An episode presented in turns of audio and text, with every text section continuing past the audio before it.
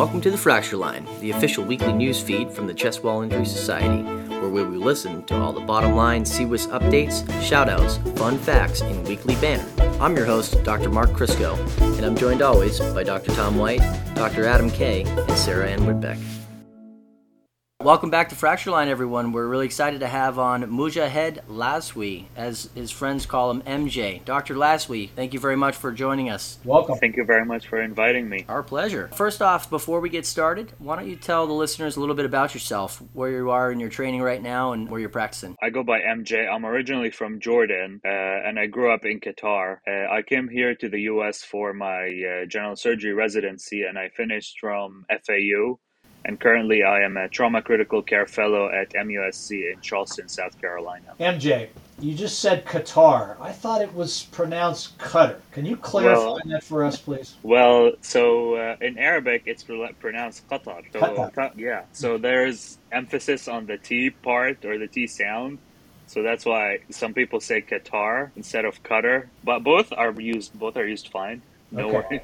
no problem with using either. America and America. I mean, it's, it's the same thing. Basically. Exactly. Yep. Exactly. Yeah. Now, I just want to clarify, Dr. Crisco, since you're not, you know, exactly the geographical wizard, Jordan is, is in the Middle East, not not whoa, here. Whoa, whoa, whoa, whoa, whoa, whoa, whoa! I'm gonna clarify this for the listeners because I cut it out. Uh, but there was an episode where Sarah Ann was talking about east or the west of the equator and now she's trying to give me a hard time about some geography. I'm going to leave it in this time, but I just want to clarify.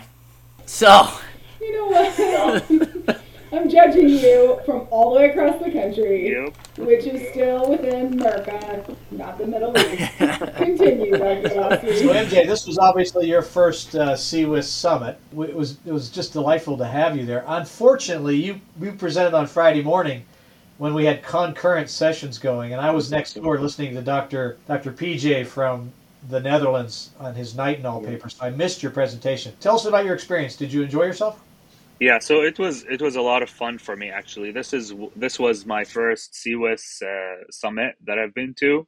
I've been a member since the beginning of the year. Like I liked how everyone was excited to come back. It's been a couple of years with no meetings and no and no gatherings. So it was nice to see everyone come out and everyone participate. So everyone was happy and excited. I met a couple of people from my residency. I met my mentor, Dr. Lautenberg, which was nice to uh, uh, get in touch with him again. I really liked how everyone was so friendly and everyone was just trying to have fun. There was nothing other than trying to have fun and at the same time try to, to learn some new things about it. Plus, we were in Park City, which was which I've never been to, and it's a very nice place. I'm definitely planning to go back in the winter. Well, I'd like to congratulate you on being the best podium presentation out of the 37 presentations. Your presentation was voted the the highest, and you won the award. So congratulations for that. And uh, tell us a little bit about your topic and your your involvement in that in that uh, costal margin study, if you would, please. Yeah. So our study was title of our study was redefining the costal margin. Funny story. I was like with Dr. Eriksson one day, and then he was like, "Would you like to do some research with me?"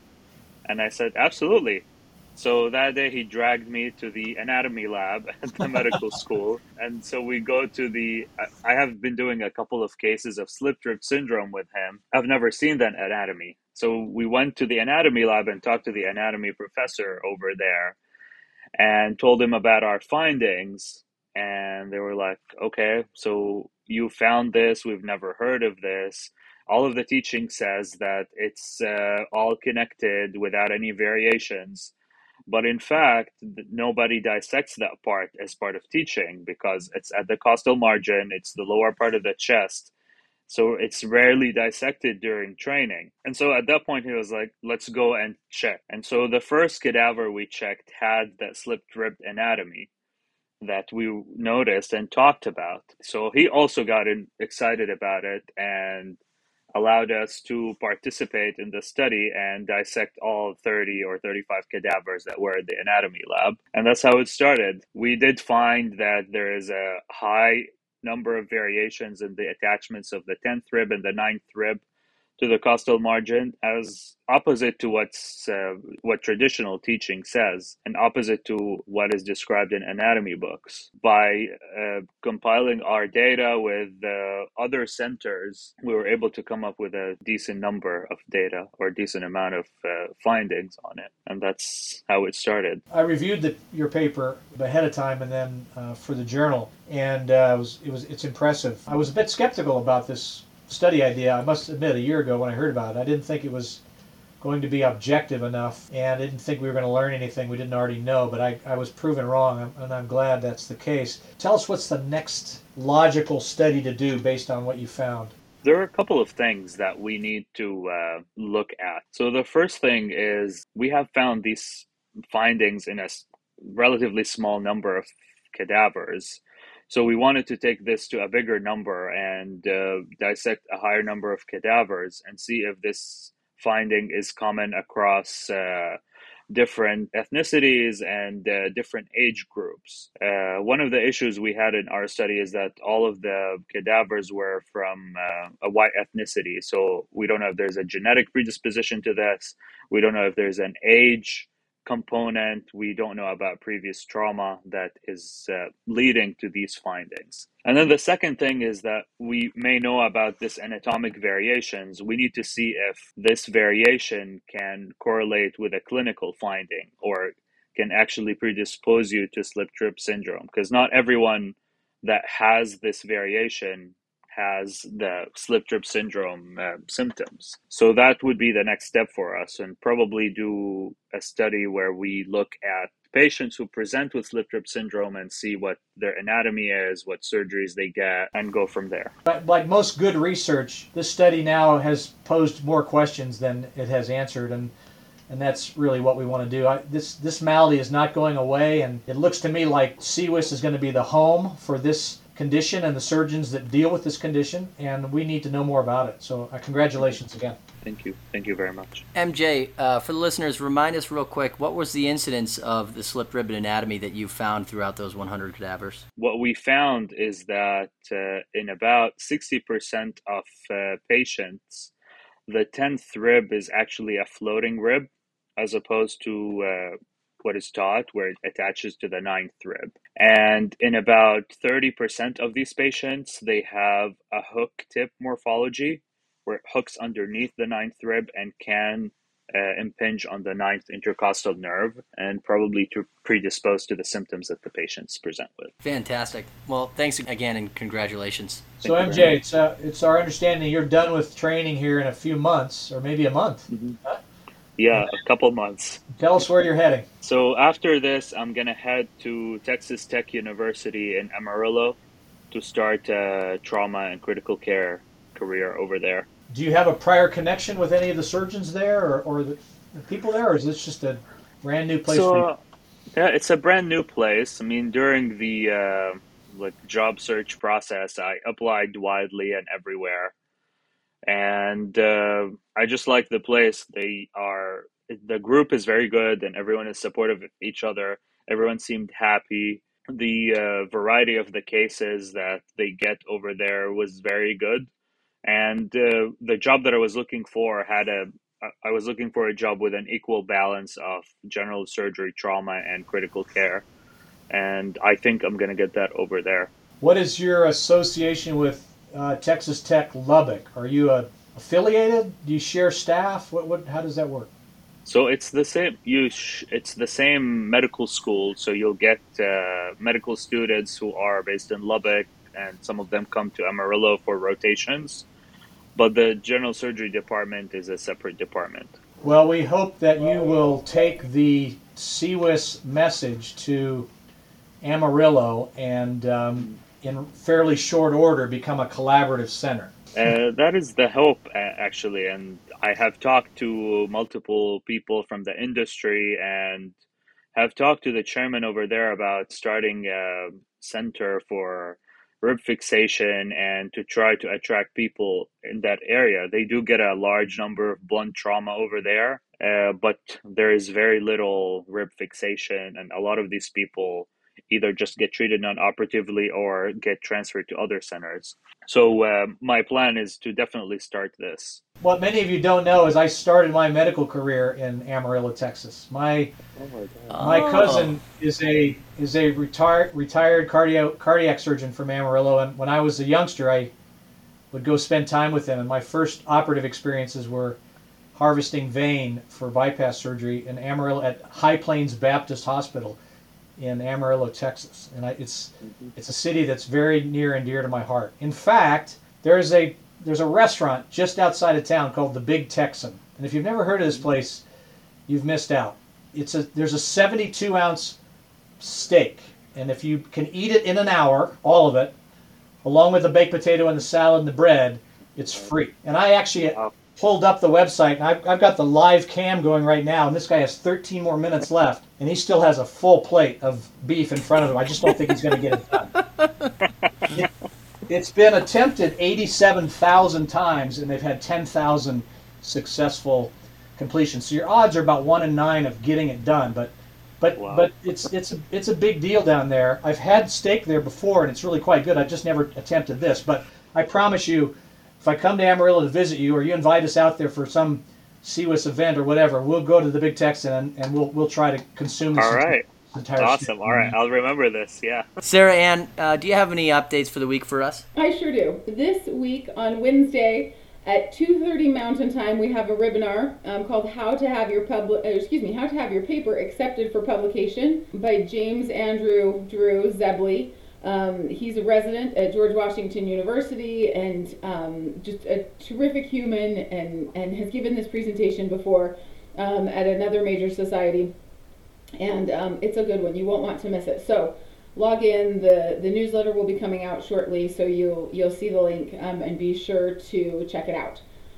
Um, next item is just if you if you have received the request for your Delphi study uh, to or to respond to the Delphi study again about physical therapy, please get that done. We need those to be uh, or we need those responses in rapidly, please. Um, if you're part of that one, also, we have case review coming up on Wednesday, May 25th at 7 o'clock Mountain Time. Um, so go ahead and um, uh, register if you're interested. I, as far as case review goes in June, I have at least two slots available still. So if you have an interesting case that you want to share, please let me know um, because we're still looking for cases for June. Um, so that would be great. Last Wednesday of the month, the 22nd of June. So let us know if you want to participate in that one. The only other thing I would mention, there's been a lot of uh, questions and enthusiasm about SID ever since the summit. Um, if you are not currently a SID center, please um, reach out. Happy to get you started with, uh, you know, an agreement, SID expectations. Um, you know, you can log into the test center and, and start to play around um, it, with what it would look like, what the data entry is, things like that, so that you, you have an, an expectation or appropriate expectations of, of what um, what that would look like on a manpower side, etc. So let me know um, if you have any questions about SID. Let's okay. move on to the final stitch. Tom, you, is that really your last, your final yes, stitch was the, the dude that's eating today. 72 ounces of steak? That's what's on your mind? Okay, well, I'll tell you. There's eight minutes and 27 seconds left. He's on his phone. He's texting with somebody. His salad isn't eaten, and his baked potato is untouched, and and his roll. He's got to get all those in. He's got about he's got about 10 or 12 ounces of steak left. I don't think it's gonna happen in eight minutes. I just don't see it happening. He's doing a lot of he's doing a lot of this kind of thing, and you know he's he's clearly well, I'll tell you what. Our listeners are going to stay tuned because you're going to give them the result of this next week. Okay. okay? That'll be fantastic. Okay. Right. It's a cliffhanger. Right now. I mean, you guys drag out your drag out your final stitch, and we'll be here. Sarah Ann, what's on your mind this week? You know what? What is on my mind is my back door. And the quick saga to this is that I have been living in a construction zone for quite some time. And the next step um, last fall was to order a back door. I live in a super old house, like historical society old house. And um, so, you know, everything is custom because it's old and doesn't, you know, fit just quite right. So, had had a company come out, measure it to do this this door, That was in November. It was ordered. I had to make this custom door. They said for sure it would be here by the second week of February. No. For sure it was coming by the second week of April. No. For sure the last week of May. No. Now it's allegedly coming the third week of June. So everything else is hinged on this door because the next step is they have to break out the stair the staircase, but it has to you know the staircase is predicated on how high the door jamb is with once they put in the new door, right? And then they can't move the next wall until the new staircase is in place. So I have this entirely still, you know, torn up construction space all based on this one blasted door and here it has sat with no movement since November, and I am trying to be my most patient self. But I am to the point where I call the door company every week on Monday morning. So, it's gonna happen. Guys, this back door. It's gonna happen. It's got to happen. At some point, it has got to happen. It's been months.